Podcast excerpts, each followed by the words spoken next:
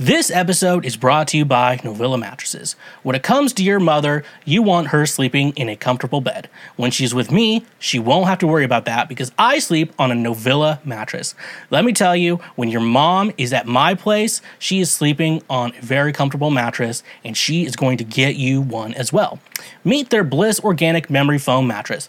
Perfect for those who want a cool, dry, undisturbed sleep throughout the night, made with organic bamboo charcoal fiber, excellent motion isolation, cooling gel infused memory foam that fits all bed frames and is reasonably priced. Perfect for if you want an inexpensive mattress for you, your children, or even for your guest room. It comes in a box delivered right to your door, and you get 100 nights to try it out. Skip that trip to the big box mattress store and get a mattress from Novilla. Throw out that cheap Walmart mattress you got in college and get yourself a mattress made by Novilla. Using promo code SCHWEEZY or the link in our description, you can save 10% on any purchase through Novilla directly. Try out the mattress that your mom tried out last night. Again, that's 10% off using promo code SCHWEEZY. And a reminder when you use our links, you directly support this show. When you want it the most, there's no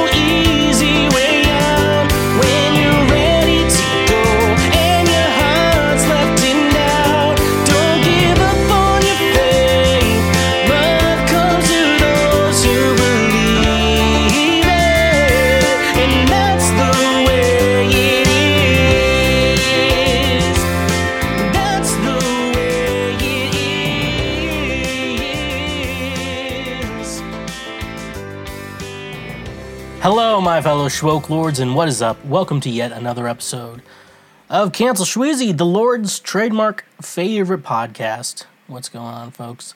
You're back, and you're back again for another episode of Cancel Schweezy. Uh, the only podcast that's not in school. I can, uh, I can really tell you that. I can tell you that, uh, that I'm not in school anymore. And it's, I remember when you felt like you were never going to get out of school, and then one day you just never go back, you know?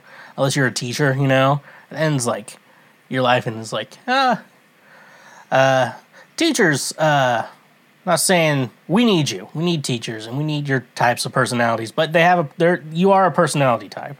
Okay. Like you probably don't cut, like if you teach little kids, like little, little kids, like maybe you don't cuss as often. My mom thinks that like, uh, school teachers don't cuss. He's like, we don't cuss. Probably because your coworkers and coworkers and we like, what the fuck is up, Nancy? You know, I don't know. Uh, but anyways, though, my little cousin, I have little cousins. I consider, I consider like if you have big cousins or little cousins. Here's how I distinguish that.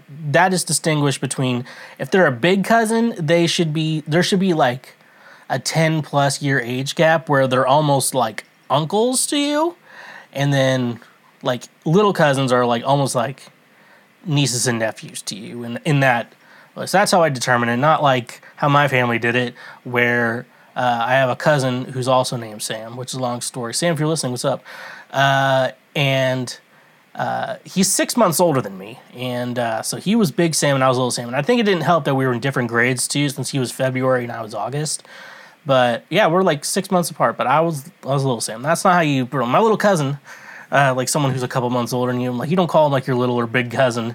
You know, you just call him uh, your cousin because they're normal. You know, they're around your age, and so when they're around your age, you, you, they're just your cousins. You know, and uh, we can go further from there.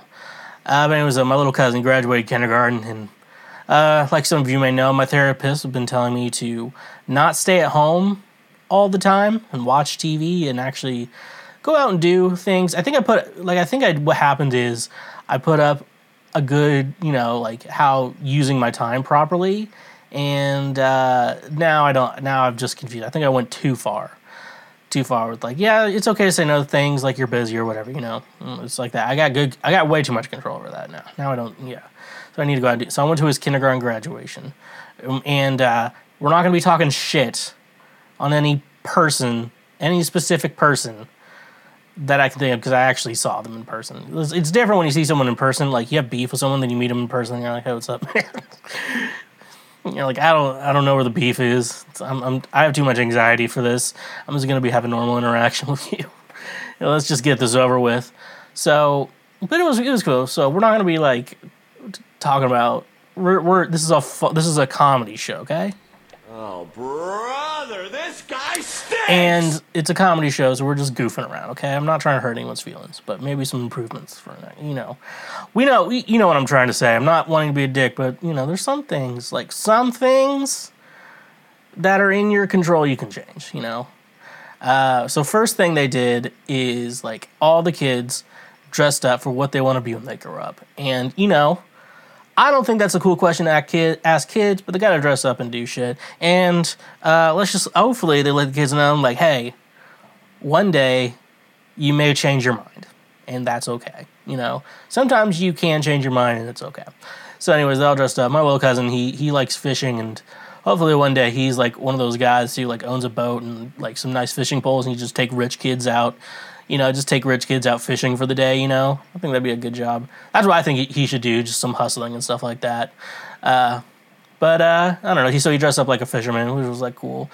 Uh, some of the kids dressed up like cops. I actually did not clap for any of them. we had clapped for all of them. I'm like, nope, not supporting a cop. A cab, bitch. A cab, bitch. But I didn't yell that shit out loud because uh, uh, I didn't feel like getting kicked out of a kindergarten gradu- kindergarten graduation. That and the problem was I was completely sober. Uh, why was I completely sober? It was at 1 p.m. And I, I try to have I try to have a little bit of control. You know, it's like get all your work done for the day, uh, then have your fun. You know, that's that's the kind of guy I am. You know, uh, this is the type of guy you get. And uh, you know, and I also was streaming that night, and it was last Thursday. So you know, when I'm streaming, that's I, I do like to in, indulge in a couple things. Uh, I love I love that shit, uh, especially when you're streaming. Um, and so, uh, long story short, yeah, I didn't I didn't clap for any of the cops. Uh, I'm like fuck a cat bitch. And that yeah, that would be rock bottom. Yeah, fucking getting kicked out of a kindergarten graduation sober. That that's rock bottom for me. It was like I wasn't even on. I wasn't even smoking anything. Uh, I was just I just thought it'd be funny. But I was pretty close to the iPad that was filming the whole thing. I know, filming on an iPad. I know I've talked in the past, like, don't iPads have the shittiest cameras for Apple? Apple's standards still still looks better than. If it's between the the the options were probably an Android phone or the iPad, and like we're still gonna pick we're gonna pick the iPad. Why? Because it'll it'll still look ten times better. But uh, Apple put better cameras in your iPads. You know, boomers boomers are filming the grainiest shit. Okay. Uh, so, anyways, though, more on his kindergarten graduation. They were their future careers. Some of the kids said they wanted to be singers. I, you know, I just there's too many singers. You know, I would I would push them away from that career. Music, you know, playing music, having fun. Yes, continue to do that. Career, you gotta don't. We got there's too many. Uh, anyone was like, do you want to encourage kids to pick up an instrument? No, there's too many people out. There's too many musicians out today. I'm still I'm competing with all of them competing and working together slash that you know. Uh, and uh, yeah we don't need more. Nor more kids coming up nor more hot kids from disney channel shows uh, that turn into no sorry kids from disney channel shows that turn into hot adults. Sorry i'm sorry. Uh, i'll take it. I'll take this. Brother this guy stinks! Uh and uh, yeah you know not all of us could be that no some of us have to make real music you know some of us have to write for write for those people, write music for those people, and uh, uh, do everything. So they just show up and sing, kinda, and have a. We, leave, we get paychecks. You know, it's all, all for paychecks. So. Uh, That's rough, buddy.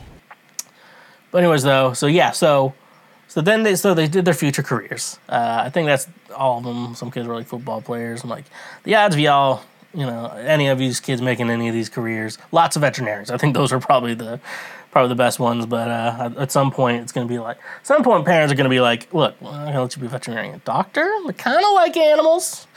And they become doctors. That's why, some, that's why you go to hospitals and they're like, they just fucking drug you up, you know, so they don't have to hear you fucking talk, even though there's like, sometimes there's some important things you didn't disclose. Um, that's cool. So then they showed a video because then the kids had to change out of their, uh, like, what I want to be when I grow up costume uh, they changed from that into their caps and gowns because they, you know, obviously small caps and gowns. Uh, it, it's funny, okay? That's why we do it. It's funny, okay? Uh, and then, so they're showing this video, and I was like, okay, maybe like a montage of what's happening for the year. First half of the video was what the kids wanted to be when they grow up. That was that was the throughout the video. So now we're going through this a second time. So say say you watch a presentation.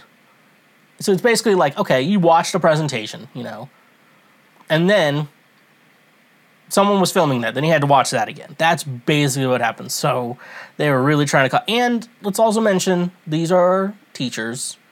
Uh, who are, are who are already working more hours than they should be for how much they're getting paid. Uh, but also, I can't expect them to be, you know, how to how to edit videos. At least I know I saw it was a Mac on the little projector, so I at least know they used iMovie. Uh, that'd be the I know they made iMovie, and iMovie is actually I think is pretty good. I work on Final Cut, which is apparently not much better, and like was a was a nice thing for a while, and then all of a sudden became uh, like the shitty thing. So, uh, so yeah, so that's that's a cool thing for me. So I, I can't unlearn Final Cut. Sorry, sorry, people. I'm not gonna fucking pay monthly for Adobe. I have cracked Photoshop, and that's all I need. Uh, so they showed that, and then then they showed what they probably should have only showed was uh, just like montages of the kids throughout the year, videos and everything like that. You know, uh, it'd be funny, and uh, you know, and I think the five second transitions between clips uh, which you know in video editing is not what you're supposed to do. Uh, you'll know that that's probably yeah. You'll know. You'll know for certain that uh, it makes it drag on. So finally, that's over. Then the kids sang and they did. They handed them, they had them go back and sit down somewhere else, and then they came up and got their degrees. Uh, looked like everyone at least was able to walk. So I thought that was a pretty good thing about the graduation. No valedictorian speech at this kindergarten graduation, though. Uh, none of that. So that was interesting. So that's what happened uh, throughout my week. I hope you had a good week too. Make sure you're checking out my music under Schweezy, wherever you get your music at. Uh, I am pretty close to having a single, a new song come out. Ooh, I probably shouldn't have said a new song, but uh, yeah, I'm pretty close to that, and so I feel like I've been trying to figure out the first song to release in this era, and uh, I think I got it. So I just gotta get it done, and we can go there. We can start this era because I have some other songs in the bank too, but I didn't want it to be like a a first single or whatever, you know anyways, that's cool. Go check that out. And me under social media. That way you can know when I do release new music and when I do make new podcasts, even. And when I go live on Twitch, you know, twitch.tv slash the Schweezy is a great way to say thank you for being a friend. If you uh, connect your Amazon Prime account and press that subscribe button, you can do that for free because you already pay for Amazon Prime which is uh, like I what I like to say. Cool stuff, slick stuff, neat stuff. Uh, and yeah, like Twitch and saying that at the Schweezy, that's where it all is. Uh, but make sure you check out the Patreon page too. Uh, it's donations right now. It's a great way to say thank you for being a friend. Helps me uh, get going, stay alive, and uh, go everything from there. And uh, don't forget all the free shit you can do. Go over to our YouTube page if you are listening to the show. Make sure you're subscribed over there because we do post extra stuff and the highlights from the show as well. That way you can share the highlights with your friends, which you should also be doing, which is awesome. And subscribing to the show, obviously. Make sure you're subscribed everywhere. Uh, and if you can leave a review, leave a review. You can give us a five, four, three, two, or one star rating, go over there and do that too. That would be That'd be nice. Uh, we could really always use that. Or always do that free shit. Uh, that free shit is uh, what I love. It's what I love about everything. Whew. Cottonmouth. Oh, so I finally, I finally have an answer to the long debated question that every couple ever has had to deal with. Um, I'm I'm gonna go with straight, just the normal straights. Sorry for everyone else. We're going with the normal straights. Uh, and uh, here here's the question: a, a man and a woman be having a nice night, nothing wrong, and then, or you've had a long no the best the best analogy you've had a long fucking day at work. Okay, that's this that's what you come home to. I don't have to explain anymore. I know everyone has that. Everyone has that situation. All right, so uh, you had just the worst day. You had a bad day. You're not going to take it out on your like girlfriend or anything, or wife. You know, Uh, you're not going to take it out on them, but at the same time, uh, like you know, you just had a long day and you're just trying to take it easy. You're just trying to get finish the rest of the day. You know, and she comes up to you and says, "Would you still love me if I was a worm?" You know. Every every woman asks that question to him. I don't know why it's that question. You'd love if I don't know what the worm is. Okay, here's here's the correct answer. I think this works in every single situation. The answer is yes. I would still love you if you were a, if, you were a worm. However, we're gonna have an open relationship or open marriage where I'm allowed to fuck people. You can fuck worms. You know what? I think that's a fair trade too. You know, because usually the open marriage is like, "Eh, I don't like other guy. I don't want another guy. You know, it just makes me feel sad. Uh, or and that's vice versa for women and men too. And so, and then sometimes it's not a problem, but you know, but uh, I don't think usually I'd have a problem with it. But I don't think I'd have a problem with it if she was a worm. Because at the end of the day, like we love each other. There's not even we can't have sexual love anymore. Anything sexual or like attractive or whatever, that's done. Like I, it's not attractive. Like would I? Would you still think I was attractive if I was a worm? Like first of all, if you were a worm, you'd look totally different. but like if she was a worm, yeah, I'd still love her. But I don't want to be fucking other people. Okay, I'm not gonna be fucking a worm. I think that is the answer to that question. So th- you can you can thank me online. Uh, you know the links to send me money. You know. Okay. So now it's time to get into it as I fix my hair. It is time to get into previous week right now. What is previous week right now? That is just the news from last week. I am not, I'm tired of explaining it to everyone all the time. Previous week right now, make a fucking guess of what it's going to be about. Going about the fucking news. I identify as a fucking threat. all right, so uh, Let's just jump into it. Here we go. We're let's going from the Hook News. Uh, Lady Gaga didn't realize she was bankrupt in 2.3 million euros. Why? How would you? That's not real money. In debt after her tour. Lady Gaga rocked onto the pop scene way back in 2008 after years of trying to break through. Her first album, The Fame, saw phenomenal success with its first two lead singles, Just Dance and the aforementioned Poker Face, hitting number one in not just America, but also the UK, Australia, and Canada. The star has gone from strength to strength with hit songs such as Bad Romance, Born This Way, Applause, and finding chart success. She even went out to do a collaborative album with jazz legend Tony Bennett called Cheek to Cheek. Aside from her musical prowess, Gaga is known for her rather wacky style. From the meat dress to her firework bra, the star is no stranger to a wardrobe stunt. However, she surprised fans with her more toned back look during her Joanne album era. And her subsequent air success in A Star is Born, she even nabbed an Oscar for the latter thanks to the movie smash hit song Shallow. Uh, despite all this success, Gaga recently revealed that she fell on some hard times financially even after finding success in the industry. She revealed to the Financial Times that following the Monster Ball, the tour which accompanied 2009's The Fame Monster, she was bankrupt. I actually went bankrupt after the first extension of the Monster Ball, she said via LAD Bible, and it was funny because I didn't know. The tour grossed an estimated two. 227.4 million with 2.5 million attendees, but still left her in trouble. She continued, I remember I called everybody and said, Why is everyone saying I have no money? This is ridiculous. I have five number one singles. And they said, Well, you're three million in debt, three million dollars in debt. Despite this heavy burden the debt carries, Gaga revealed that she isn't fussed about her financials as it is her love for her music that drives her.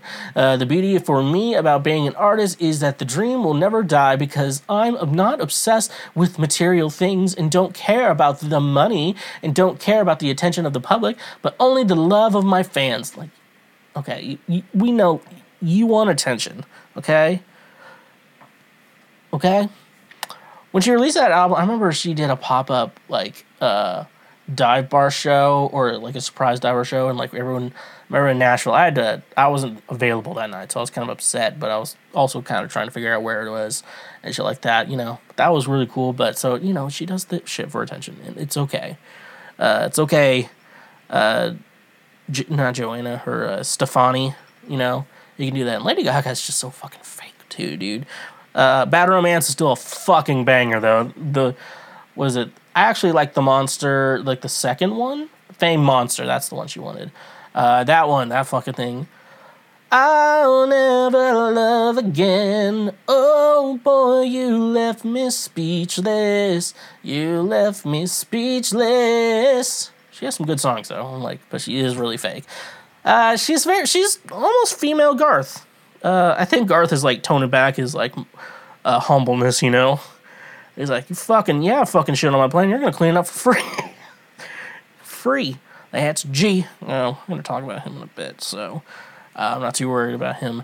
Uh, yeah, but I also I think what this article left out is I believe she had a 360 deal uh, on you know on uh on herself. Uh, let me look up what a 360 deal because I remember we talked about it in uh, my music business class, the one they do every other year for only one semester. I'm like, God, it's like a such a it's such a fucking uh, important class, and there's like it's not important to us. Uh, we want to talk about uh, putting contact mics on a mayonnaise and fucking uh, do that shit. Music deal. There we go. Uh, so she has a. So she, I think initially, I don't know if she still does. That'd be horrible, dude. It, it's just a bad thing. Uh, so here's what it. Uh, here's what it says. So what is a 360 record deal? In short, a 360 contract is an agreement between an artist and a record label that covers not only the traditional rights involved with sound recordings, but also includes publishing, merchandise, touring, and other ancillary income an artist earns in the entertainment industry. Uh, meaning so basically, what a record deal usually entails, uh, a, a standard one would be like, here's ten million dollars, uh, go make an album. But however, the ten million dollars is a loan. You just but it, but they make it sound a ten million dollar record deal, but uh, but it's just like a loan, and you're expected uh, with sales of your music, which is you know music sales now uh, extremely hard, but uh, with music sales to earn that money back, and then basically you pay off that loan, and then you get to keep whatever you make after that, you know. But we already, you know, we already made the music for you, and then there's also other things for publishing rights, uh, which a lot of times artists keep their own publishing rights, or they have their own company, or the, and that company's owned by this, but they keep a majority of that, but they take care. It's it's super complicated. Like there's so you know there's millions of record labels but if you want to talk about the ones that you know have mild success you know you know what i'm talking about they they're basically a branch of another like record label which is a branch of another thing and all goes back to like sony universal sony universal or uh, big machine records that's the one taylor is uh, Taylor got screwed by with her, at least with her uh, recording rights. You know, that's why she's re-recording everything. Uh, but no, that's what uh, the real life Lady Gaga had. So basically, all her merch went back to the record label. All her uh, like the touring tickets, like even that. That's probably why. And I wish they would have actually included that because that's a very good music lesson. That uh, the reason why she was broke is because of her 360 deal, and where her touring should have made her uh, because basically, and this was a time when iTunes sales were still a thing, and uh, basically people would buy songs on iTunes, and like you have five number like five number one singles. Yeah, you should make that money back, but with the deal she signed with the record label, the 360 deal, it was fucking rough. And uh, yeah, and you know what, Lady Gaga, uh, I think you're a phony now. I know you you she is fine now, but I I don't know. But this article came out last week, so that's why we're talking about it. But uh, Lady Gaga, we're gonna give you this. That's rough, buddy. You got the rough buddy.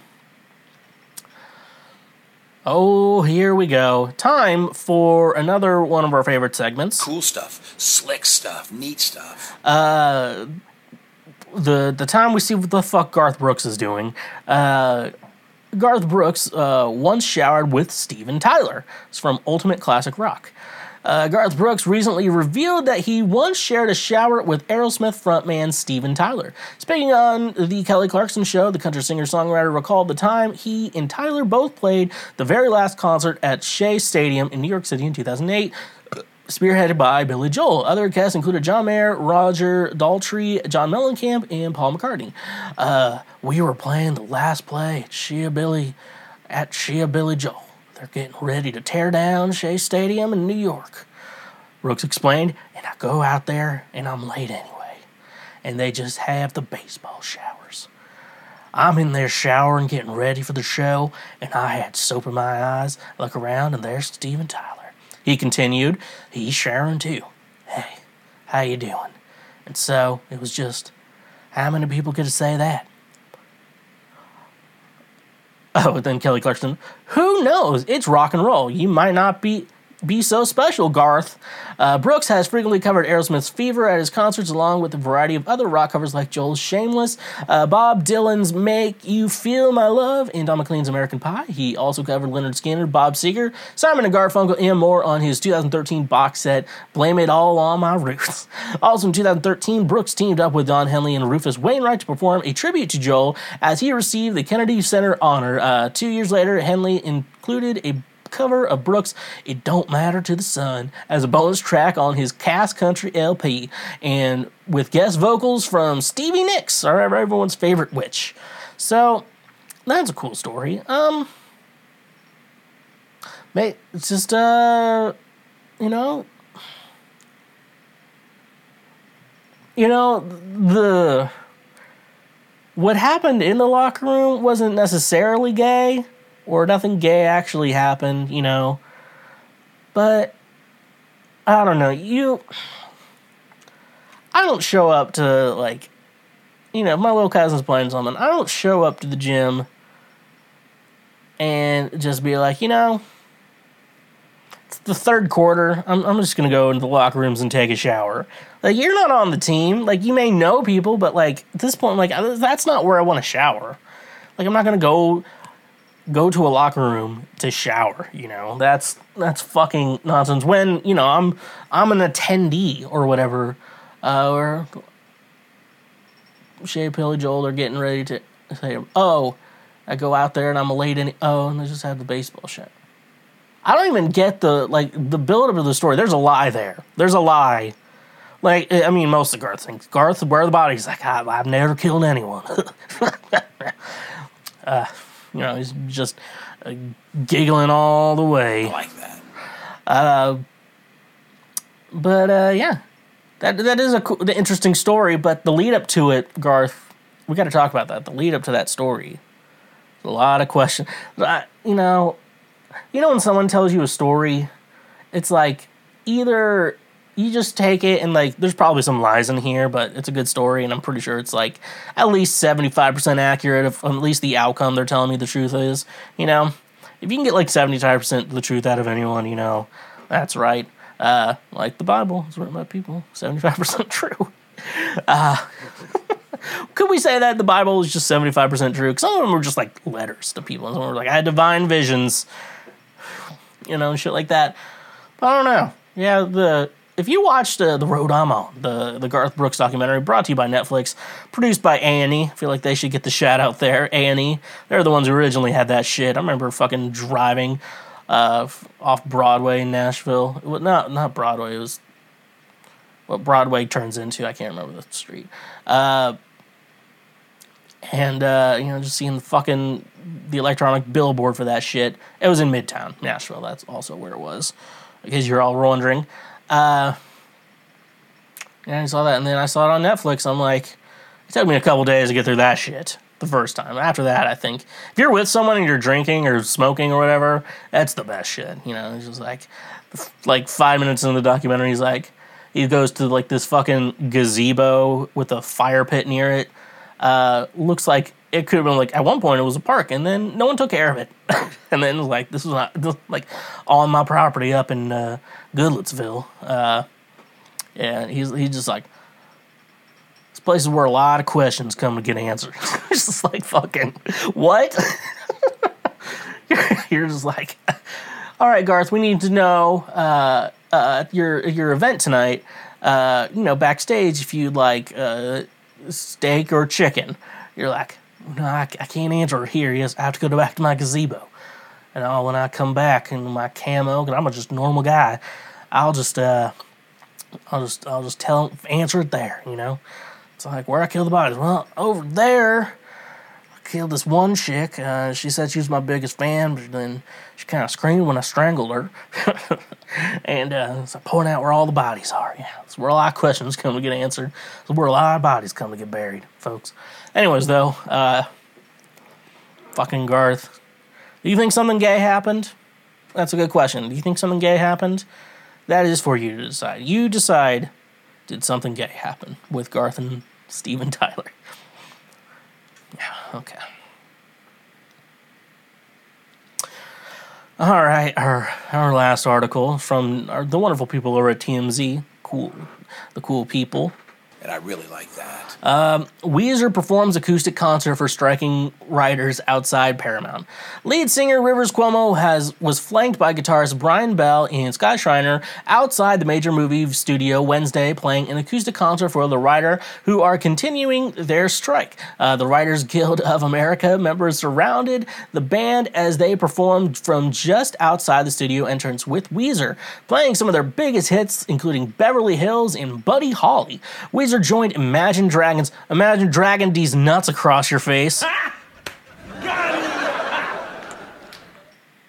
I saw Imagine Dragons in in the script before, and I'm like, we're gonna do this article because of that. As the bands played for the striking writers last week, Dan Reynolds and guitarist Wayne Sermon put on a show outside Netflix HQ. We've also seen Pete Davidson and TV's late night talk show host supporting the WGA, bringing pizza and food to the writers, and there's also been a live mariachi band at the picket lines. You gotta imagine more bands will follow suit, and it will be interesting to see who grabs the mic next. What was I uh, watching? Uh, I watched something the other day. Uh, oh no, it was uh, in the movie Fist Fight, where like it was the last day of school, and this school, like the kids are just fucking awful, and they had to decide like someone hired a mariachi band to follow the principal around all day. So and he like you go into his office would be fine, but then like he leaves his office. It probably wasn't that song. It was probably something a little less less uh kind of racist. Uh, uh, I gotta take it. Brother, this guy stinks! But uh, yeah, it reminded me of that from Fist Fight, and I think another reason why you know the mariachi band was also in this too. But like the reason I did think about this article is that uh, if I was a writer and then a Weezer concert just showed up, you know, like just think about bands that like you don't hate, but like you would never pay to go. Like Imagine Dragons would be that for me. Like imagine you come home, like I said, you come home from a long day and it was a rough day at work. You know, you've just had lo- just some bad, and also you're just not in a good mood. You know, Imagine Dragons is set up in your living room, ready to put on a concert. Fucking, they may even let you hit the fucking big ass bass drum for radioactive, like that, that important. However, the last thing you want right now is an Imagine Dragons concert at your home. And uh, this is essentially what Weezer did. Is like I, I'm under the conspiracy theory that the reason why Weezer uh, performed like an acoustic concert for the WGA strike, you know, outside of Paramount, the reason why Weezer was there is they were hired by like Paramount to annoy the protesters. Come at me if I'm wrong, but that sounds true to me. And since that sounds true to me, I hope it sounds true to you too. Have you ever been out in public and thought, hey, look at that fat guy, only for it to turn out to be a mirror and you are in fact the fat guy? That was the moment that kickstarted me into becoming the greatest health expert the world has ever seen. But I wasn't born being built different. Like Joe Cocker before me, I get by with a little help from my friends. And my friends happen to be today's sponsor, FNX Fitness. FNX Fitness is committed to creating innovative supplements of the highest quality that provide focus for a productive morning, energy to thrive all day, performance supplements for to reach new goals, unique sleep and recovery formulas to support any sport, and healthy supplements to support an active lifestyle lifestyle for years to come. I also really enjoy their clothing line that makes you look good while you work out as well. Another thing I love about FNX Fitness is that with every purchase, they donate a gallon of water to a child in need. Start working out smarter, not harder, by using the link in our description today. You can save 15% on your purchase. Go save 15% on some of the best supplements out there when using the link in our description. And remember, when you use our links, you directly support this show. When you're at the beach, you aren't going there naked, letting everyone see your little shrunken PP from being in the water. No, you're wearing some sort of clothing to cover up your privates. So why would you let companies you buy products from have access to the privates of your credit cards? That's where today's sponsor Privacy comes becomes the clothing for your credit card information. Privacy is the first payment product that keeps your personal information private while being even more convenient than using a physical payment card online. Privacy empowers you to protect your physical card information. Each merchant you share your card information with puts you more at risk to hackers or data breaches. Why not use a privacy card instead? By creating a virtual card with privacy for each merchant you shop with, your physical card is safe and secure. Privacy cards can be paused or closed at any time, preventing any future transactions from being authorized. Privacy cards can also be single use, meaning they close after just one authorized transaction. One of my favorite ways to use privacy is for a service with a free trial that requires you to put in a credit card to sign.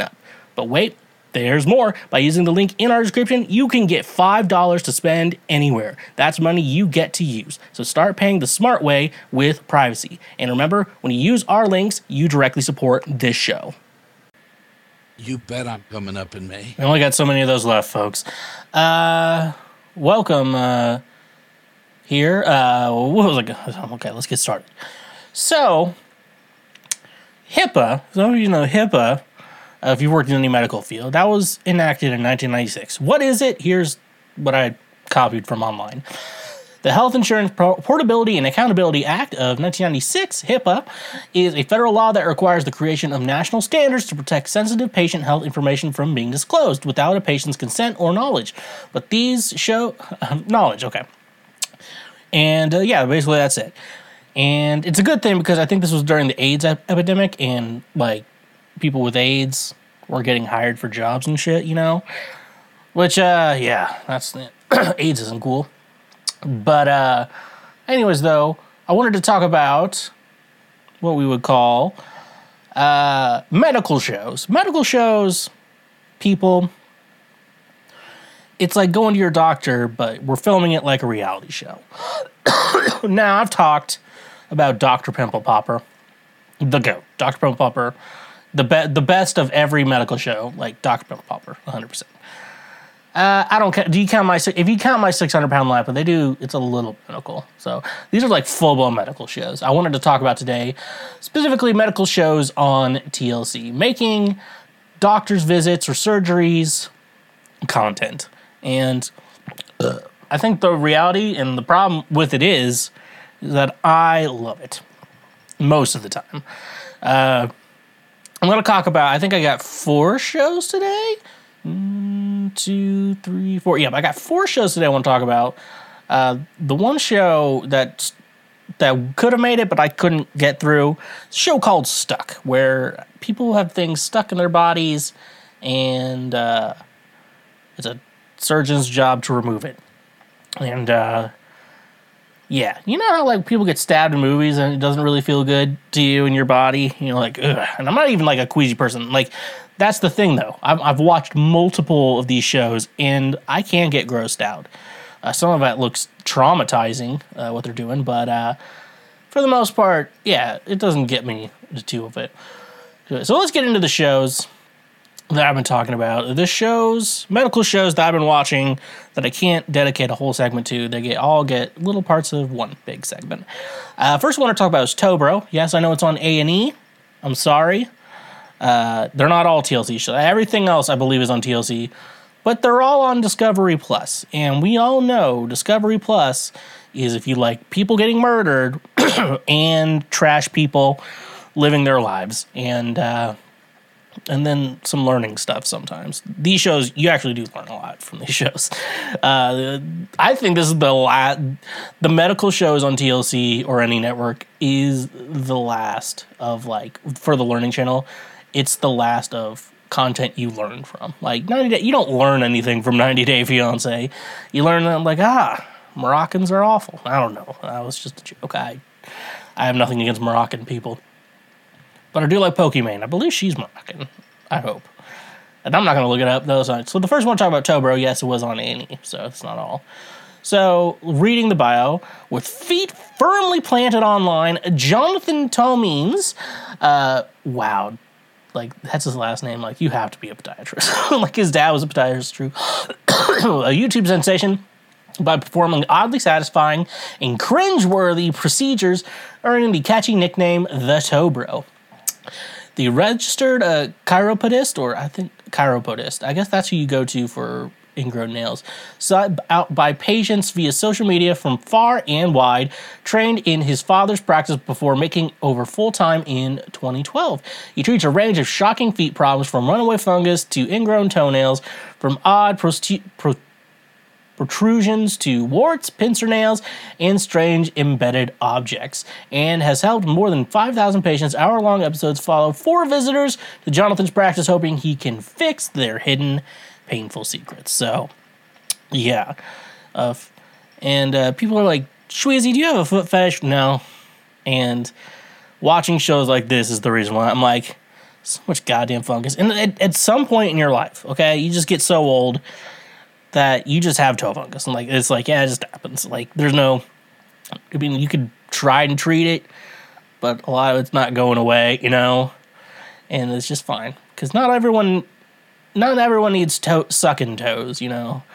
Like no one some guys, my friend TJ, I think his partner, we're to call it his partner, uh has to keep their partners the, their partner has to keep their toes uh toes pretty clean cuz her her partner Okay, I've messed up.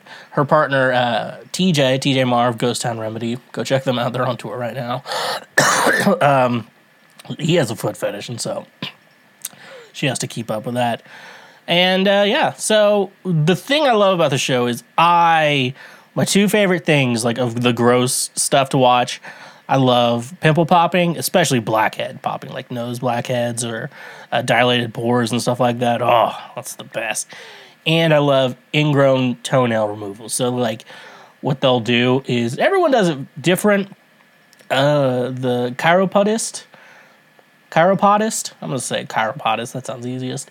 Uh, like some of them film it. That's what like the Toe Bro does. He does it like where it looks like uh, the person's foot won't have to be removed after after this surgery. And there's some they just like these Mexican guys. I follow a couple of those guys. They just like fucking they're trimmed down. They look at clean, painless. They're like a fucking factory going on to that shit. Uh, so don't don't diss out Mexicans. There could be a they could easily make like a Spanish version of this show, and uh, maybe and even that page is helping me learn Spanish too a little bit. Uh, but no, he removes a lot of ingrown toenails, and by golly, are those satisfying. I've had ingrown fingernails, and I love. I think I've had like my toenails could be a little ingrown. I try, I maintain it, you know, keep it, try to keep it maintained. I have one nail that's curving, one toenail that's curving weird. Uh, I have a lot of problems. I need to go to this guy, and uh, basically, uh, he'll remove that. And oh man, you people go in, and if you've never had an ingrown toenail, it's like stabbing inside of the, your feet. So it's just like even the slightest pressure on like the finger or the toe is just awful. Like guys like on the show, they're like, yeah, I had my own business, but with these ingrown toenails, I kind of had to stop doing that because I can't like move as I want to. I'm like, it's that bad. Like how bad ingrown nails are, which makes me even think like why like a lot of people even have to get like the full nail removed too. And to be honest with you, I'm like at some point I'm like, do I even need my toenails anymore? Like I wear socks uh, like a majority of the time and I'm like a, I, I sleep with socks on. I know some people think I'm crazy, but I'm not crazy. I'm just a little unwell. I know. Okay. Uh, yeah, so like that. That's usually what's good. It's mostly ingrown toenails or foot fungus and stuff like that. It's usually like removing it from like the little skin, and it's like ah, super satisfying. I'm I'm kind of upset this show only lasted one season. Uh, yeah, I think I, I, I get why because the production of the show is bad, but I love fucking watching those ingrowns get out like high quality, like getting out of there. Oh man, dude, it's like like immediate relief. It's like pressure, pressure, sharp pressure in your nail bed, and then removed, and it's like it's just then it's like it's like oh, that feels good. So, anyways, that's the best way to describe the Toe Bro. Like, you don't remove uh, corns on people's feet too. I was like, that's gotta fucking hurt too. It's like stepping. It's like every time you're walking around, there's a little rock in your shoe. Like you're always stepping on it all the time. You can't. You have to like really dig in, scrape it out to get rid of it. Uh, so that's cool. It's cool to watch little surgeries. If you're into, if you're into watching feet, sir, if you want to watch some uh, light feet surgery, now this this show is the light show, and I think the reason why this show got canceled is because of another show. The next show that we are talking about, uh, my feet are killing me, which is also. So I need to learn the difference between chiropodist and podiatrist. I guess, you know, uh, my feet are killing me. Let me read that. Well, the bio. While many may find feet to be an unusual topic for a television series, Dr. Pimple Popper has proven that there is a demographic for just about anything. My Feet Are Killing Me follows Dr. Brad Schaeffer, Ebony Vincent, and Sarah Holler, podiatrists, who radically transfer the feet and lives of every of their patients. While viewers may be shocked by the subject matter, each episode opened opened with a warning with some scenes may be graphic. Doctors Brad and Sarah are based in New Jersey, uh, where they help the feet of the East, whereas Dr. Ebony's practice, uh, her passion for the paws in Southern California. So yeah. And this show, this so they also go around to talk about feet. So there's like two different type of feet doctors now. You have two. I guess you have two feet, two different types of feet doctor. You know, it's rule the rule of two. You know, uh, This is the type of guy you get. Now I'm the fucking idiot. You know, I was like, what? Was why there be a chiropodist and like a podiatrist? Like, there's two because we have two feet. That's why. Duh, you fucking idiots. Um, and uh, yeah, so my feet are uh, my feet are killing me. Uh, this is the radical surgery, and like I'm like watching it, hoping it has a satisfying thing, you know, coming in there. You know, it's like cleaning up or something like that. Nope, it's almost exclusively uh, amputations and uh, bunion surgery. Now, what is a bunion? You may be asking.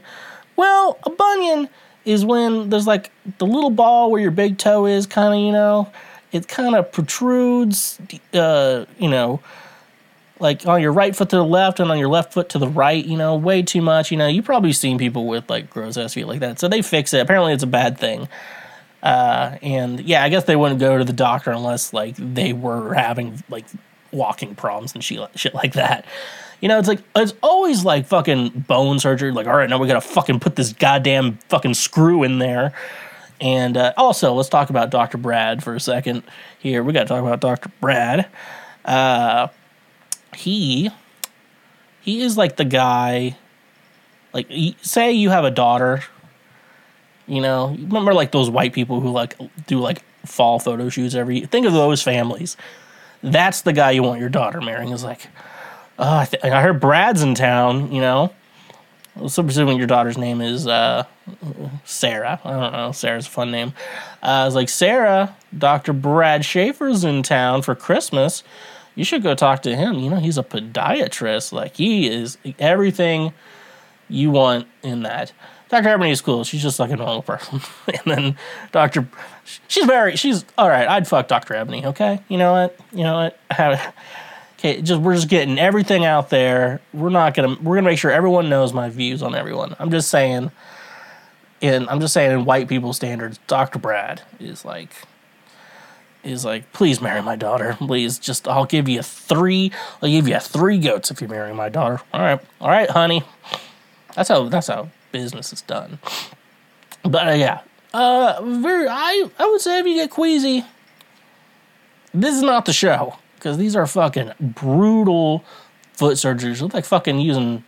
Sounds like they're using like power tools on people's feet. Like they're like shaving bone. Like, it's just yeah, that's the stuff. So, anyways, though, that's that's my feet are killing me. Uh, great show. Great show. If you really like, if you really like feet, that's the show you get into.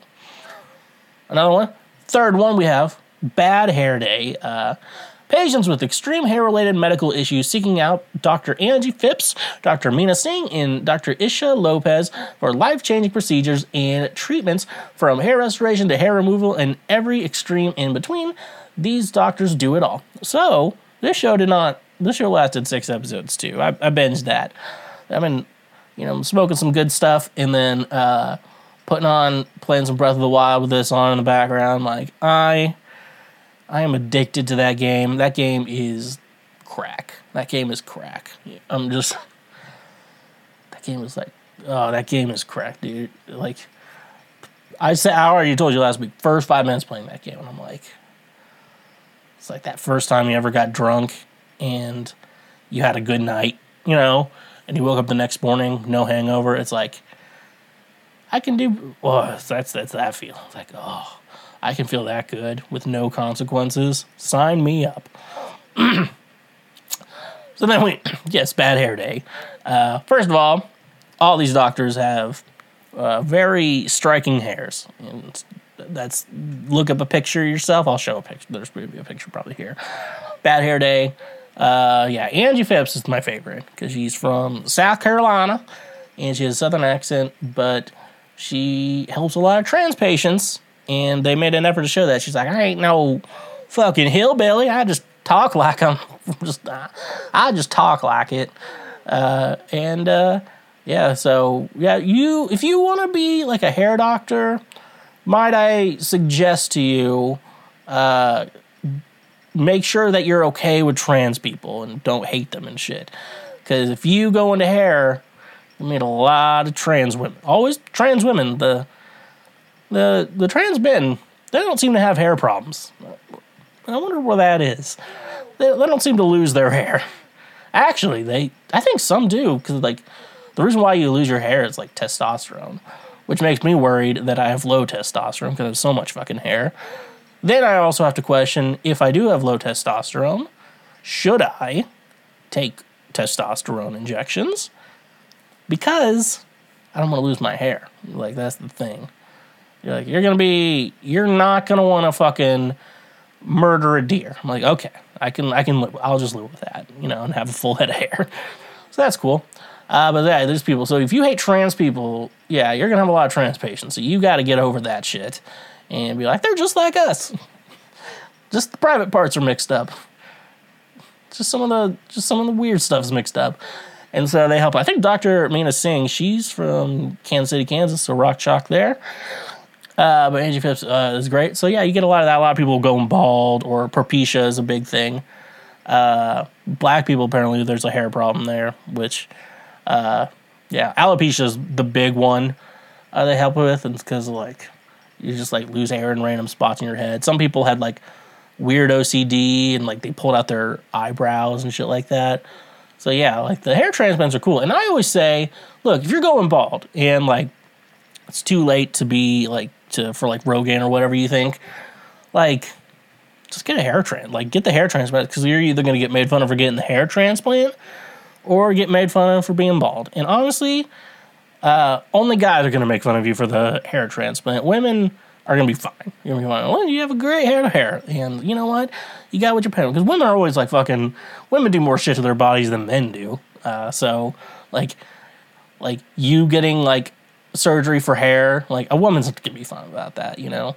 Some women are okay with bald guys, which I can I can see, but like, it, if you have hair, you're just better than bald people, you know. You know, you can lose hair, and like, but having hair is better than not having hair, you know. You know what I'm saying? You know what I'm saying? So that's Bad Hair Day. The last show I want to talk about is Awake Surgeries. Dr. Gruber performs cosmetic surgery on patients while they are completely awake. She's developed her own techniques for numbing, calming, and treating patients in order to perform their life changing surgeries without them feeling a thing. This show is fucking crazy. Also, I didn't know that a lot of people have a fear with anesthesia because you know why? Uh, anesthesia, we don't know why it works, but it does. And with a gas like that, you know, and so it got me thinking: Do I want to be on anesthesia? Because I think if you do anesthesia, like it takes recovery times a lot longer because you're like, you go from the best sleep of your life to waking up. There's consequences to your actions. That's what that's what life is all about. That's the meaning of that. Uh, but no, it's a lot is just this is like all this is straight plastic surgery, and so but this doctor developed a form where she can keep people awake and not put them under anesthesia while she does the surgeries, and it's like you have to. She has like two doctors just like tapping them, and, and it's like liposuction and shit. It's it's fucking it's you know it's fucking wild. Uh, but do I want? But you know, awake during surgery, like you know, ingrown like nail removal, you know, or a like a, any like you know like a cyst or whatever on my body. I'm not worried about getting numbed up because it's local, so they just like numb you and then cut it out and then sew you back up. But uh, yeah, like this, this is fucking crazy. But they say recovery time is a lot quicker. So I don't know, there is something to it, but it is fucking wild to watch. I'm telling you, it is fuck. It is a wild experience. So yeah, those are uh, four medical shows. Uh, thank you TLC for always keeping me entertain- entertained, a little grossed out, and interested. So thank you. Okay, so I think it's time for a couple read some tweets uh, that BuzzFeed also compiled for us. So, well, let's do this. Uh, let me snap my fingers so I can move into the screen. Do do do do do do. All right, now cool. Now I'm in the screen. Gen Xers and millennials bond over feeling old on Twitter. So we're bonding now uh, because yeah, the millennials and I'm on the tail end of millennials and I'm almost thirty. So like my gen, like we're old now. You know, remember when COVID started and then like all the Gen Gen Z kids like were some of them were partying still because they got school off, and the boomers tried to blame the millennials. They're like, look, we're working. We're not in college anymore. that shit. So, anyways, though, let's let's make me feel old and uh, go through this BuzzFeed article. So, all right. Uh, cracks back as a millennial inching further up in age. I've had more than one time when my Gen Z sister made me feel old. She doesn't remember picking movies out from Blockbuster. She's fascinated by vinyl, and she just called yesterday to ask what a 401k is. Am I officially an elder? Help. Okay, so I'm going to skip that. First tweet we got. I am in Target. I am trying to buy a photo album. I asked where they might be. Worker did not know what a photo album was. I said it was a place to keep pictures. He sent me to the tech aisle. he assumed I wanted memory to store more pictures on my phone. I am one billion years old. Goddamn, they don't sell photo albums? I feel like that. I didn't think those were outdated yet. I didn't think photo albums were outdated. I know everyone has photos, but like sometimes you want to print photos too, right? Like that's that's why it's just you go to Walmart and just like go to the kiosk and have it printed out, and then you're, you know, then you're good to go or whatever. So I just like they still, f- yeah. Um. Anyways, though, yeah, that's that's a bummer. Okay. All right, next one. My daughter just asked why we say hang up the phone, and now I feel 90s. Yeah, that makes me feel old.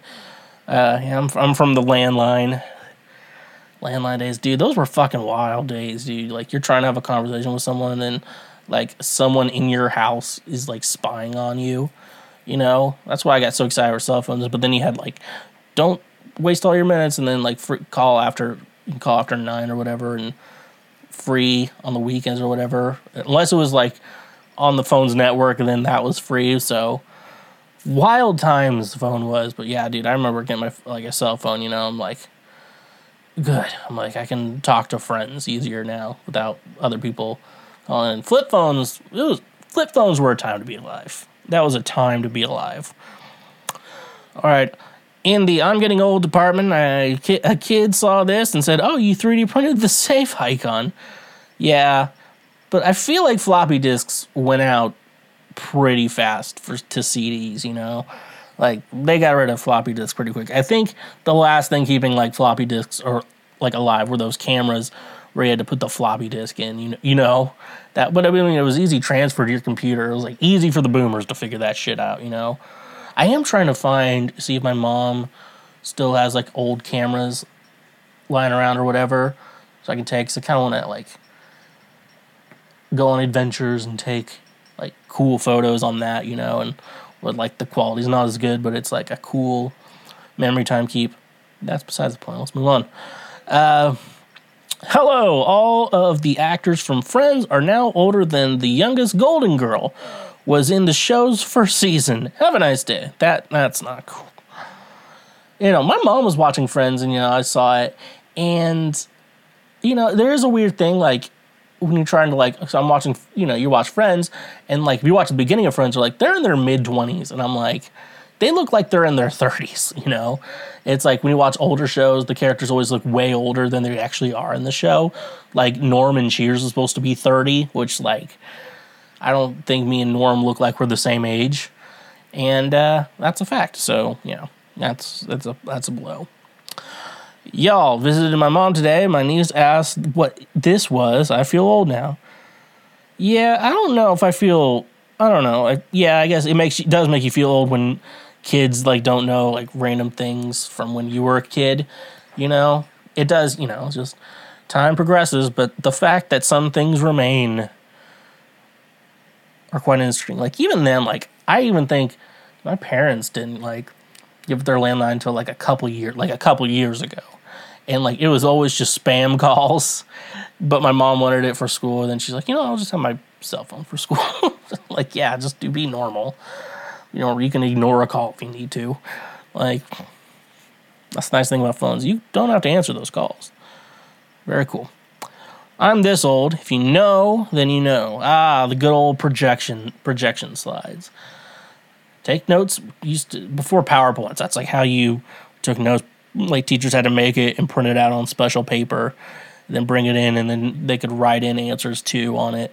I remember when that's when like like churches really got to projectors really quickly. Like churches like we wouldn't like everyone wouldn't be able to just buy a cheap projector today. Wasn't for that. So we got to thank the we got to thank God for projectors, projectors in your home. Uh, but yeah, that and like I remember you had to put like uh, I remember you know working at church they always had like younger kids working, so that's what you, know, you got to get your feet you gotta you gotta start somewhere at the church, fellas. And my my start was that, so you had to in between songs you got to gut up and uh, switch it to the next one. Someone usually put it in order for you and uh, yeah, you had, and sometimes there were two page songs, and so you had to switch it mid song. You had to be good at that. It'd be good, great. You do mess up, you do mess up of it, but it was a life changing gig. Uh, these little projectors were uh, at church. Like you, you know, if you didn't go to church when those were everywhere, those little those projectors, I'm telling you, you probably weren't traumatized by Christianity. You got like the two year traumatization. Like if you remember those like you go back, you go back to God. You and you and God go way back, and that's that's uh, that's pretty. You know, that's the way it is. Uh, kids today find out school's canceled via text. Me had to wake up at 5 a.m. watch the bottom of the TV screen like the NFL draft.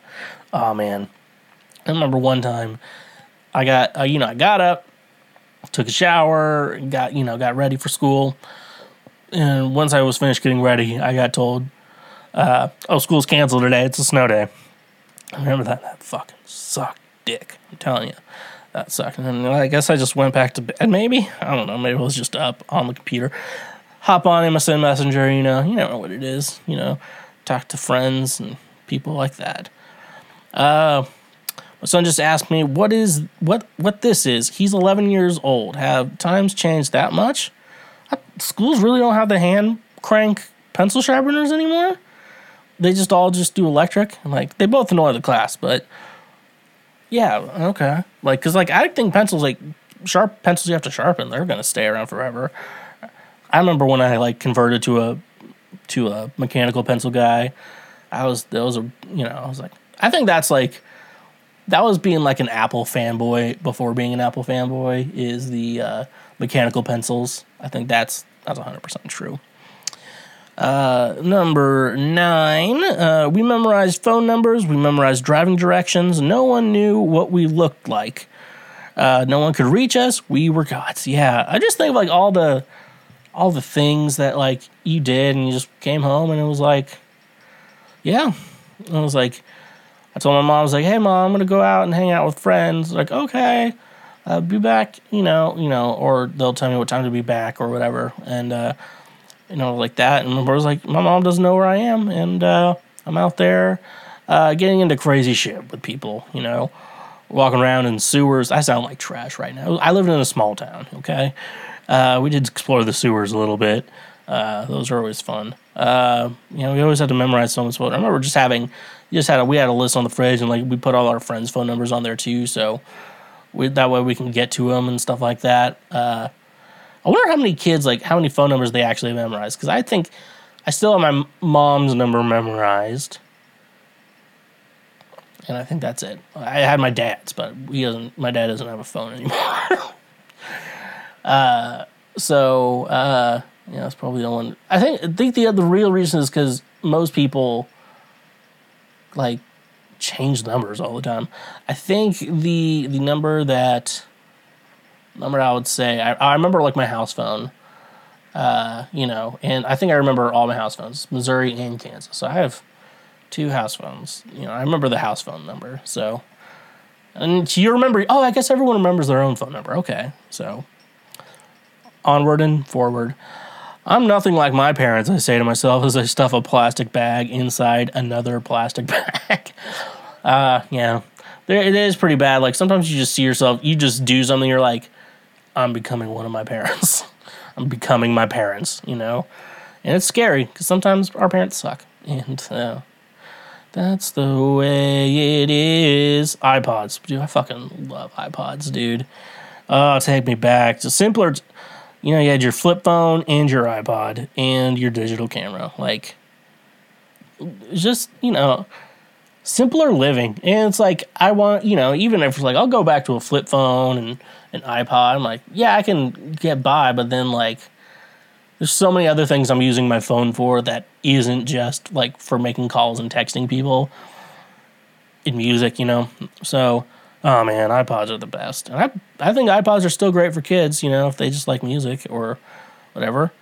Uh, me, when I was your age, a paperclip named Clippy would help me write letters to my friends. Kid, sure, Grandpa, let's get you to bed. I think Clippy went away faster than I remember. Like, I remember he was there, and then it was very quickly in my life he was gone. And like, I couldn't find him again, but Clippy was a fucking vibe. I loved Clippy, and I was upset I couldn't figure out how to get him back on my computer. So, uh, yeah. I regret to inform you that my brain will think it's the year 2000 till the day I die. When is 30 years ago? 1970. How long ago were the 90s? 10 years ago. Thank you for understanding in this matter. Yeah. I think, well, now I'm just so. I think because I feel like when everything started, like the nostalgia for like the 2000s started in like 2010 and stuff like that. And remember, it's like 2000, 2013, and you're like, oh, today is when it's the 20th anniversary when Doug aired. I'm like, huh. Well, that's getting old. And so now everything's like, now it's 10 years after that, you know? And like now we're ancient. And, uh, oh, oh yeah. And so I'm thinking like, I'm thinking like 2008, 2009, that's where my mind is always going to be. You're like, oh, the 90s weren't 10 years ago. But then I think about like how the 2000s, oh, like the 2000s were 10 years ago. I'm like, oh, that was 20 years ago. And like, you know, like go to school, talk to kids about guitar. And it was like, I started guitar like 2006 and I was like, yeah, that's the year I was born. I'm like, holy shit. Like, well, thank you for understanding me. CD players. Yeah. You don't know, the Discman is that old? Are we really that old? I remember like it's sixth grade before I got like MP3 players and eventually to the iPod. Uh, I'd have like CD. I always had the CD player, and I always had like my booklet in my backpack too. Crazy times. Uh, I think this is the last one. If you want to know why Gen Xers are always mad, it's because we had to replace our record collections with tape collections. Uh, that was then replaced with a CD collection that was replaced with MP3s. And damn it, how many times must I pay to listen to grunge? It's like after the MP3s, you know, after, well, no, it would take to the CDs because you can just burn the CDs to your computer. That's what we did back then. You know, the CDs were like, how do you listen to that on your phone? Just, yeah. I'm surprised CDs really are. I think CDs will stay a little constant You know, because it is like a decent form of like media to use, and cars still have CD players, surprisingly. So, uh, yeah, but like you would have after you replaced your tapes with CDs, then you'd be good from there because you just put it in your computer. You wouldn't fucking buy it digitally. Don't be a fucking idiot. If you have the CD, don't fucking buy it digitally. You buy a little CD player cheaper than that, you know. But anyways, that's the end of that. What is uh what are your thoughts? What makes you feel old, millennials? Millennials listening to Cancel Schweezy. Have you ever cracked open a cold one with the boys? The vibes are on, then all of a sudden you are out of cold ones. Though the vibes are still on, the vibes will soon go off because you are out of cold ones. There's no need to drive when you're under the vibes. That's why today's sponsor, Drizly, is here to make sure that the vibes continue. Drizly gets all your favorite beer, seltzer, wine, whiskey, and much more delivered directly to your home. With their easy to use mobile app, we are getting one step closer to never leaving our homes. You know it's uh, saying something when it's being praised as the Amazon for liquor. Drizly is my go to app for getting all the booze I need so I can do other things. So, using our link in the description today, you can save $5 off your first purchase through Drizly. Drizly has proprietary ID verification technology that it provides to its retail partners that allows drivers to scan IDs for more than a barcode to make sure the purchaser is over 21 years old in the US and of legal drinking age in Canada. Retailers on Drizzly may have a minimum order or delivery fee. So, using our link in the description, get $5 off your first order with Drizly. And remember, when you use our links, you directly support this show. You're not a boomer who still goes to what our ancient civilizations called a store. You buy everything on the internet like a modern individual. What if I could tell you that you could be saving more on your purchases by only making a few clicks on your computer? That's where today's sponsor, Honey, will change your life. Honey is a free browser extension you can download using the link in our description of this episode. Honey searches the entire internet for promo code, coupon codes, free shipping, and anything else that will save you money when buying things online. It is 100% free, and at no point will you have to pay for it with all of those many, many microtransactions.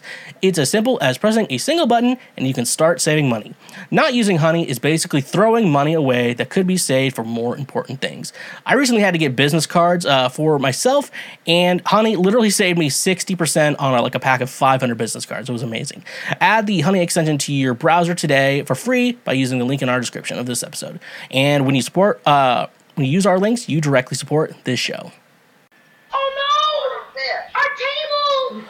It is time for Oh No, Our Table, the part of the episode where uh, you send your questions to me and I answer the questions. So it doesn't matter who or where you are or what you've been, but you can always be a better friend. I don't, I don't know. Uh, first question we got How is porn bad for your brain, but sex isn't? I often hear the argument that porn damages your brain because it fries your dopamine receptors by flooding them with too much of it. I personally find sex to be way more pleasurable than porn. So logically, shouldn't having sex flood my brain with much more dopamine and do more damage than porn? All right, starting off, we're starting off this one strong, folks. Uh, so I think porn can't. I think the the answer to your question, porn can damage your brain.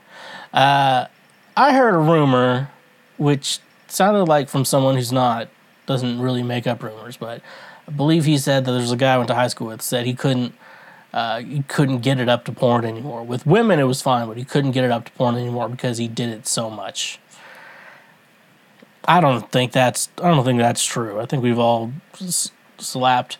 I think we've all had days where we've masturbated a lot. You know, it's not like you're a pervert. It's just you know you you figure it out and you get really into it, and then you do it a lot, and you're like, I can I can I can wait a day to do it.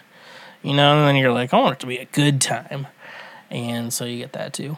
Uh, so yeah, so I think it is, but like if you, I think there is addiction. You know, you know, it's like everything's good in certain amounts, but you know, when you're addicted to something and you get too out of control with it, you know, it is weird with addiction because it's not like the problem with it is it gets worse and worse. That's the problem with it. So, uh, might I say, uh, might I say, yeah. So if it gets too flooded, yeah. So I think so it's like looking at porn when you're horny. It's like you're jerking off. It's whatever. But like when you know, it's I think it gets to a problem where like I you can't get it up for a real woman and uh, stuff like that. There's some guys out there who I bet they're just like, you know, uh, I like jerking off more than sex. I get. I bet there's a lot of guys out there who are like that. You know, sexless marriages. You know, I identify as a fucking threat. and that could be the answer to a sexless marriage. Like when the wife has like the most unattractive haircut you've ever seen in your life, and you're like, how is that guy getting up to it? He's not. He likes jerking off more, and she's probably kind of gay.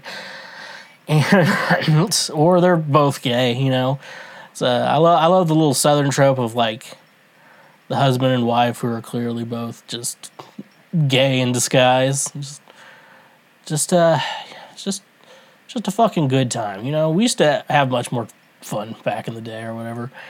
Uh, but anyways, though, yeah, um, when you're one, if you get so addicted to porn, like you have to jerk off every thirty minutes or an hour, you know, shit like that. Like you know, if, when you're a kid, I think most normal kids draw the line of draw the line of d- draw the line at uh, like let's not jerk off at school because you know uh, jerking off at school is bad. I'm not saying I have or haven't done it. I'm just saying that don't do it, okay? Because uh, there's a possibility you could get caught, and you don't want to be known for the guy who jerks off at school.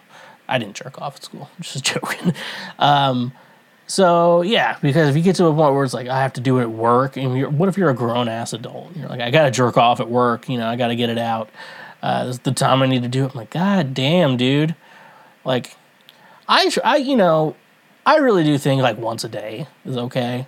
Like, you just do it once a day, you get it out of it. Or like, if I'm not having sex, I jerk off. So I bust a nut once a day. You know, that's healthy. You know, those those guys live for a while. You know, that's like in the middle. Like, if you bust nuts a lot from your wife, then you're a very well adjusted man. If you just bust nuts like once a day, you're you're pretty well off. And then it's like I do every two days, like every other day. You know that's good. Uh, it's when we get yeah, that's the bumpy road. Once a week, that's like like I can imagine like you and your spouse have sex only once a week. You know, it's just how life is. You know, and you don't have it, but like fellas, you're busting nuts more than once a week, right? We got to be busting like at least three a week. You know, that's if you're doing less than three a week, that's where the problem starts. Um, but nevertheless, we'll continue. I'll just move on. Why does it feel good to masturbate when sick? I just read that too fast. What? So I know that fap fap is in general feels good. I mean, obviously that's why we do it. But am I the only one who feels a particular urge to do if I am sick? And if not, why do why does we feel like doing it when we are sick? And is it actually good or neutral or bad? Like I have a cold and am I just realized that if that it's like every time I had a cold fever, thanks in advance. Okay, that was a that was a rant. Um, so yes, I will say, uh, yeah, I do like a good, you know, when you're sick, you jerking off when you're sick. I don't know, there is something to that. There is something, there is something inspiringly unique to that, uh, jerking off when you're sick. Um, but yeah, but I think the thing is, because I know that like I heard, I read and then it worked. It works sometimes, but it does work. That if you have a really stuffed up nose, if you like jerk off, it'll just clear up. And sometimes it works. And uh, for women, I hear that like if they masturbate or have an orgasm, then like they'll it'll get rid of headaches. And um, I have a friend, I'll leave her nameless, but she uh, she has constant headaches, and she's been like lab work after lab work about it. You know, she's done all that, so uh, she doesn't know. It's you know, sometimes we just don't know shit about our bodies, and or it's very, very rare. Uh, I, every time she says I have a headache, I'm like, go masturbate. and you're like, make yourself nut. You know, it'll make you feel better. Uh, yeah, and it re- it'll, it's all the endorphins, you know, releasing and shit like endor- endorphins, dopamine, serotonin, you know, all that shit that releases when you feel good chemicals and uh, and yeah, it does. And you know, I've like I said, I think it does help clear up your. Uh, it helps decongest you and uh, makes you not feel so coughity cough cough all the time. You know, that's how it happens. That's the way it is. Don't don't be a fool. If you don't like what it is.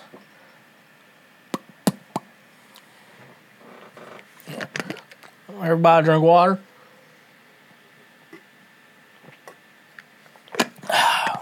All right. Are Jehovah's Witnesses a cult? They're run by an unquestioned group of leaders known as the Big Three, follow strict clothing and living guidelines, and even make videos for kids on how to convert others. Shouldn't their organization be classified as a cult? Um, yeah, they're 100% a cult. I'm like, I don't know. I'm not going to argue. I'm not going to argue with you that Jehovah's Witnesses is a cult. If you want me to argue, like we could get into it like every church is a cult. Like we can get into that shit. Like you really want to get into it, but like 100%, we all need to agree Jehovah's Witnesses is a cult. And you know what? It's okay to, you know, cults aren't aren't always bad things, you know? Like the Peloton people, I mean, I know they're insufferable, but at the same time like you can, you know, you know, at least it's doing good for them, you know? So, that's one thing, and uh, and we also know that uh, yeah, we need even more strict ways of living. Like the more a, an organization restricts you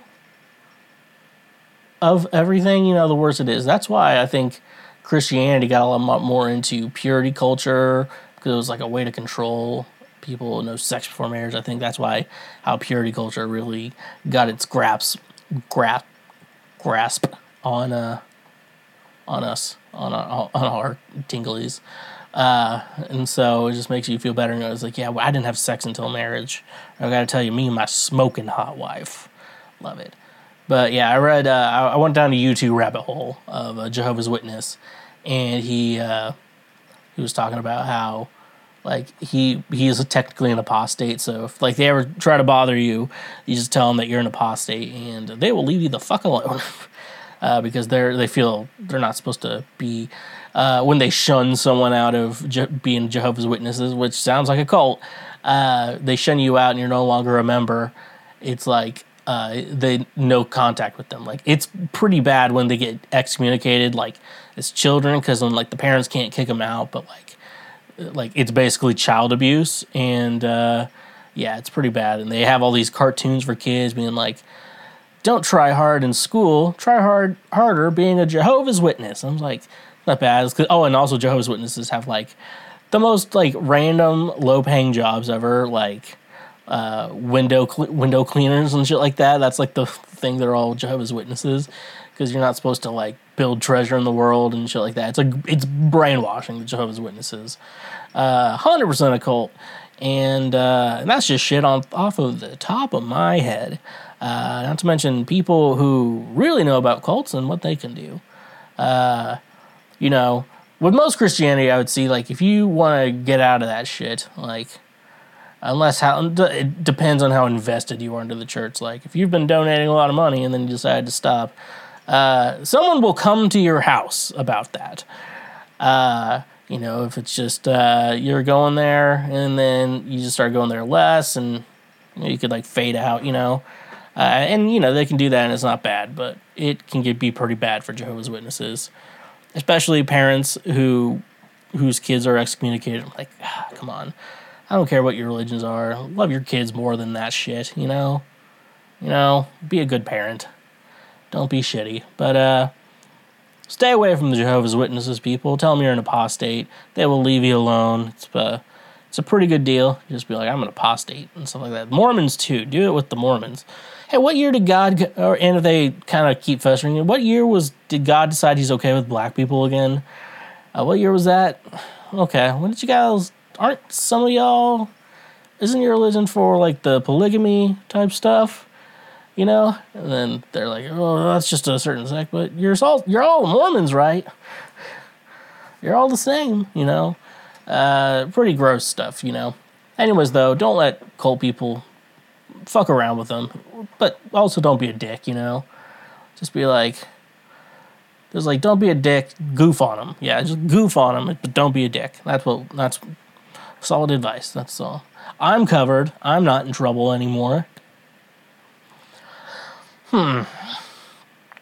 Why do obese people smell so rancid?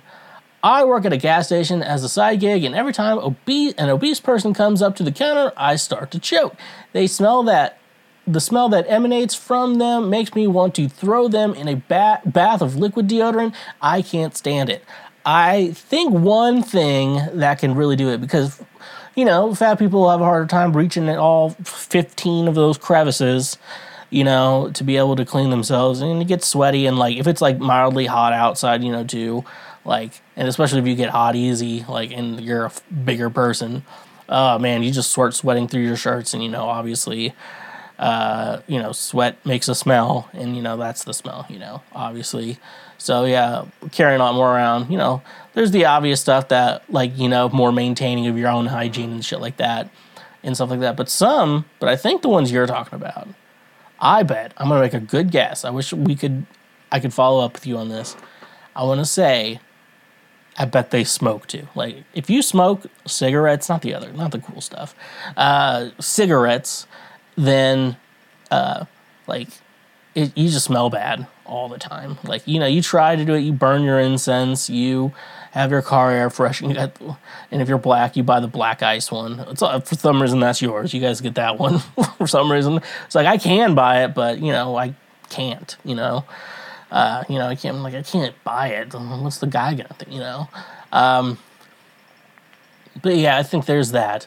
But I'm guessing because if you're in a rural area, we're all fat. We're all fat. Everyone's fat in rural area, and uh, you lift up that. Uh, you, you add cigarettes to that the sweat and farm work you're doing all day.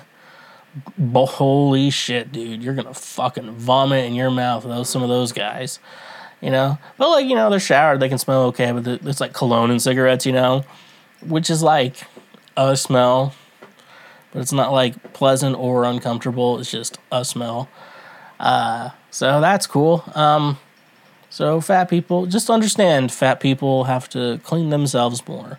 Got to get all, all, all the underboobs. They have to get into all of them. It's it's rough. Fat lives matter. That's what that's what. Well, fat lives matter. Is it true that women can sense if a guy has not been laid in a long time? Uh, well, I don't think it is like she can like sniff it off of you, or there's like pheromones, or even something spiritualistic or mystical uh, going on in the works that women can just like they have that primal nature to sense. They haven't gotten laid in a while. I think the reason why women can sense that is because guys a lot of guys who haven't been laid in a long time become desperate. Like, I just need someone to touch me, someone to touch me that isn't myself. And I haven't been touched.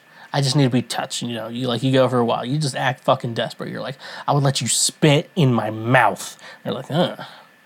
Like, I don't want to know. No one wants to know that. Like now, another person knows that you'll let someone spit in your mouth.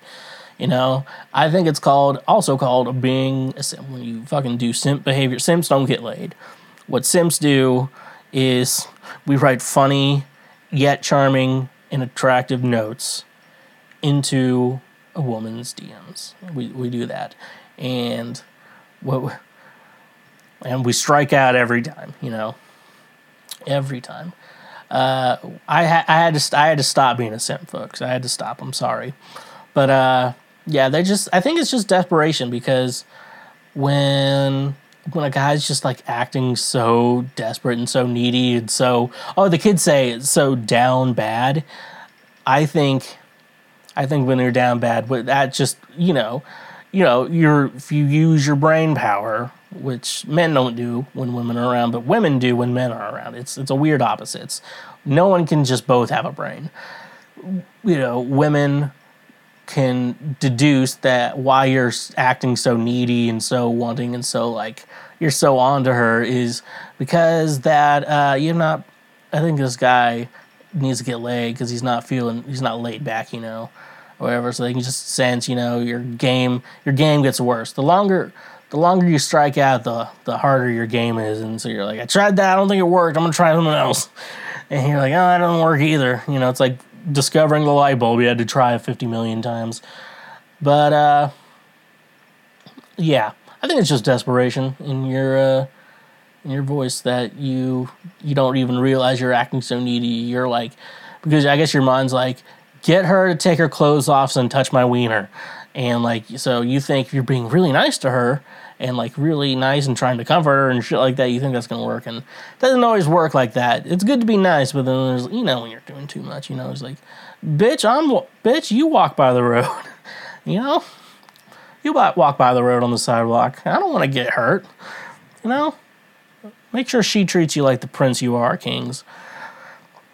I did say that. Um, so what I'll also say, what I'll also say is, uh, don't be desperate. Okay, that's that's the only reason why women figure that shit out is because they because you act desperate. If you act desperate, it's a good sense that uh, it looks like you haven't been laid in a long time. So it's the way it is. Yeah, yeah, yeah. Mouth is so dry.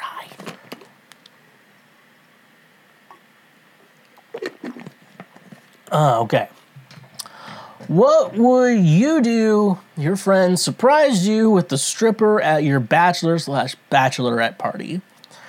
So, if there were my friends, what would have to have, the only way a stripper should the only reason this is the only reason ever but if it's for me the only reason there needs to be a stripper there is if you found the one the most broken down rough looking stripper like this like you're no one's no one's hard in the maybe one guy's hard no one's as hard in the besides that one guy jerry jerry's hard uh, Jerry will just fuck anything, you know, anything consensually, you know. You're not gonna hang out with those guys like unconsensual sex. Anyways, uh, she, you're just disgusted by this thing, but they paid for it, so you have to get. And, and you don't want to be a dick. You know, being a dick to a stripper is not good. It's not good for business. So you'd be like, oh wow, I guess, I guess I'll take a lap. You know, like lap dance, and you know, and the problem is your boys. Uh, got permission from like my my future wife. This is a story that's not even real, and I'm like, I already know what's happening. They got permission from her to do this, and he's like, that's hilarious. Yes, we're doing this.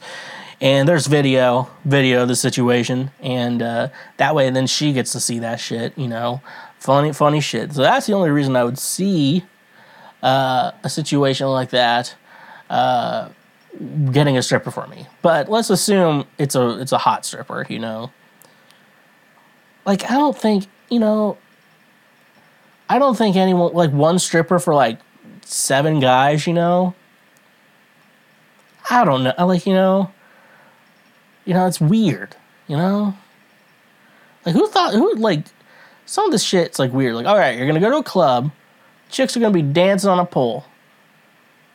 No, they're gonna wear their underwear, but they're gonna take their bras off.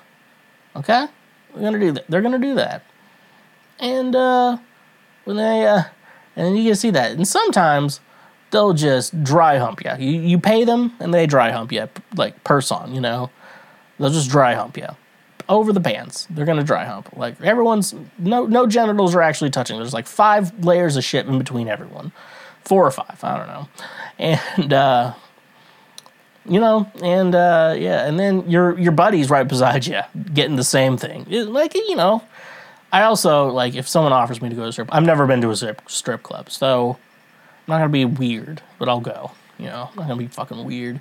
Uh, but no, like a real strip, like.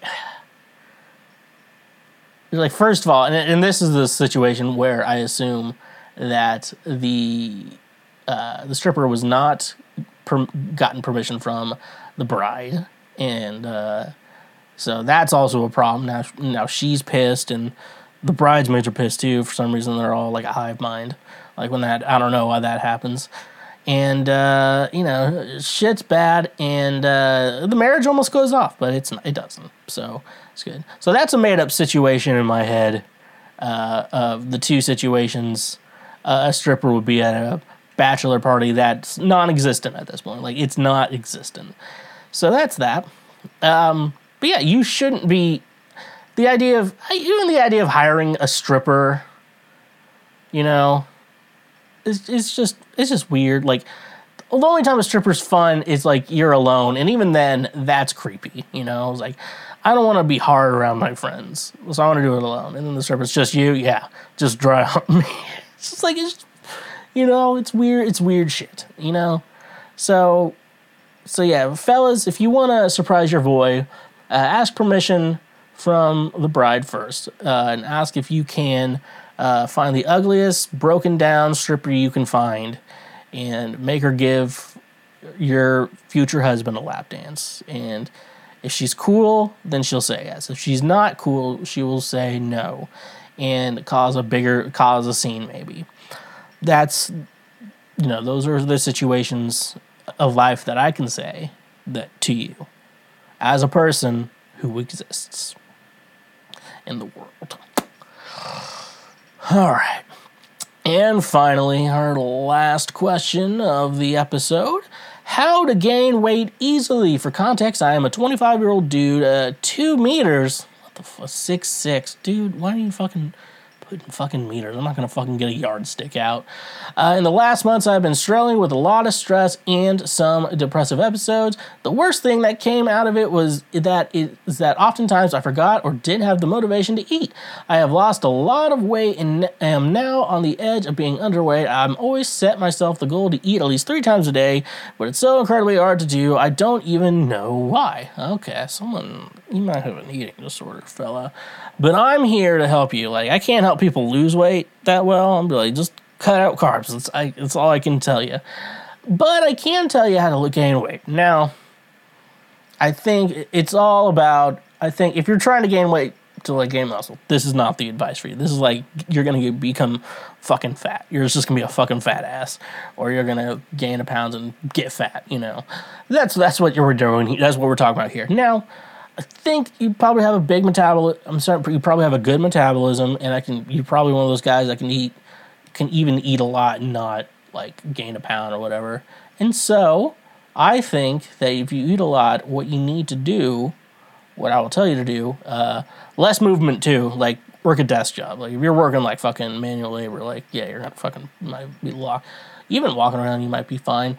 But uh, I'll say like less mobile. That'll probably help uh, like you know one meal. Remember one time? This is probably one of my me and my one of my worst. I really just wanted bread and butter, uh, or rolls and butter. So what I made, I made like a frozen tin of rolls, and then I just fucking dipped the rolls in the butter and ate it. Like fucking, it's like you're fucking eating queso at a Mexican restaurant. oh man, so I'd suggest doing that meal. I'd say add a lot of fucking carbs to your meal uh, count count calories and you know try to go over you know your weight of calories. I would also suggest if you are a little depressed, uh, the best drug to try if you would like to gain weight is alcohol. I really think I've always been a little chubby, but I've never been like fucking fat. You know, well I've been kind of like fat, but I haven't been fat. You know, but uh, yeah, I would say depressive episode is you eat a lot and you drink a lot, dude. You do both and sometimes drinking makes you want to eat more. So it's good. Oh, and if you really want to eat more, smoke fucking weed too. Actually, probably smoke. Yeah, you know, pick your poison. Smoke weed uh, to get a better appetite and eat more, or drink alcohol. So you just gain away from the drinking the alcohol, and you can just eat the same, you know. Uh, unless you're young. Oh, you're 25. Yeah, your metabolism, that metabolism shit's gonna leave you soon. You, you know. So, uh, good luck to you. Um, what else? What other advice can I give you to getting fat, being less mobile, depressed? Yeah, you you see, you went the wrong way on being depressed. You stop eating. I'm, I'm, I'm unfortunately the other way. I tried, I tried once depressed, tried to stop eating. I'm like, I can't do this. You know, I gotta eat. Um, and uh, one time I didn't eat for like three days, and then I didn't feel good, and then I ate just a little bit, and I started feeling better.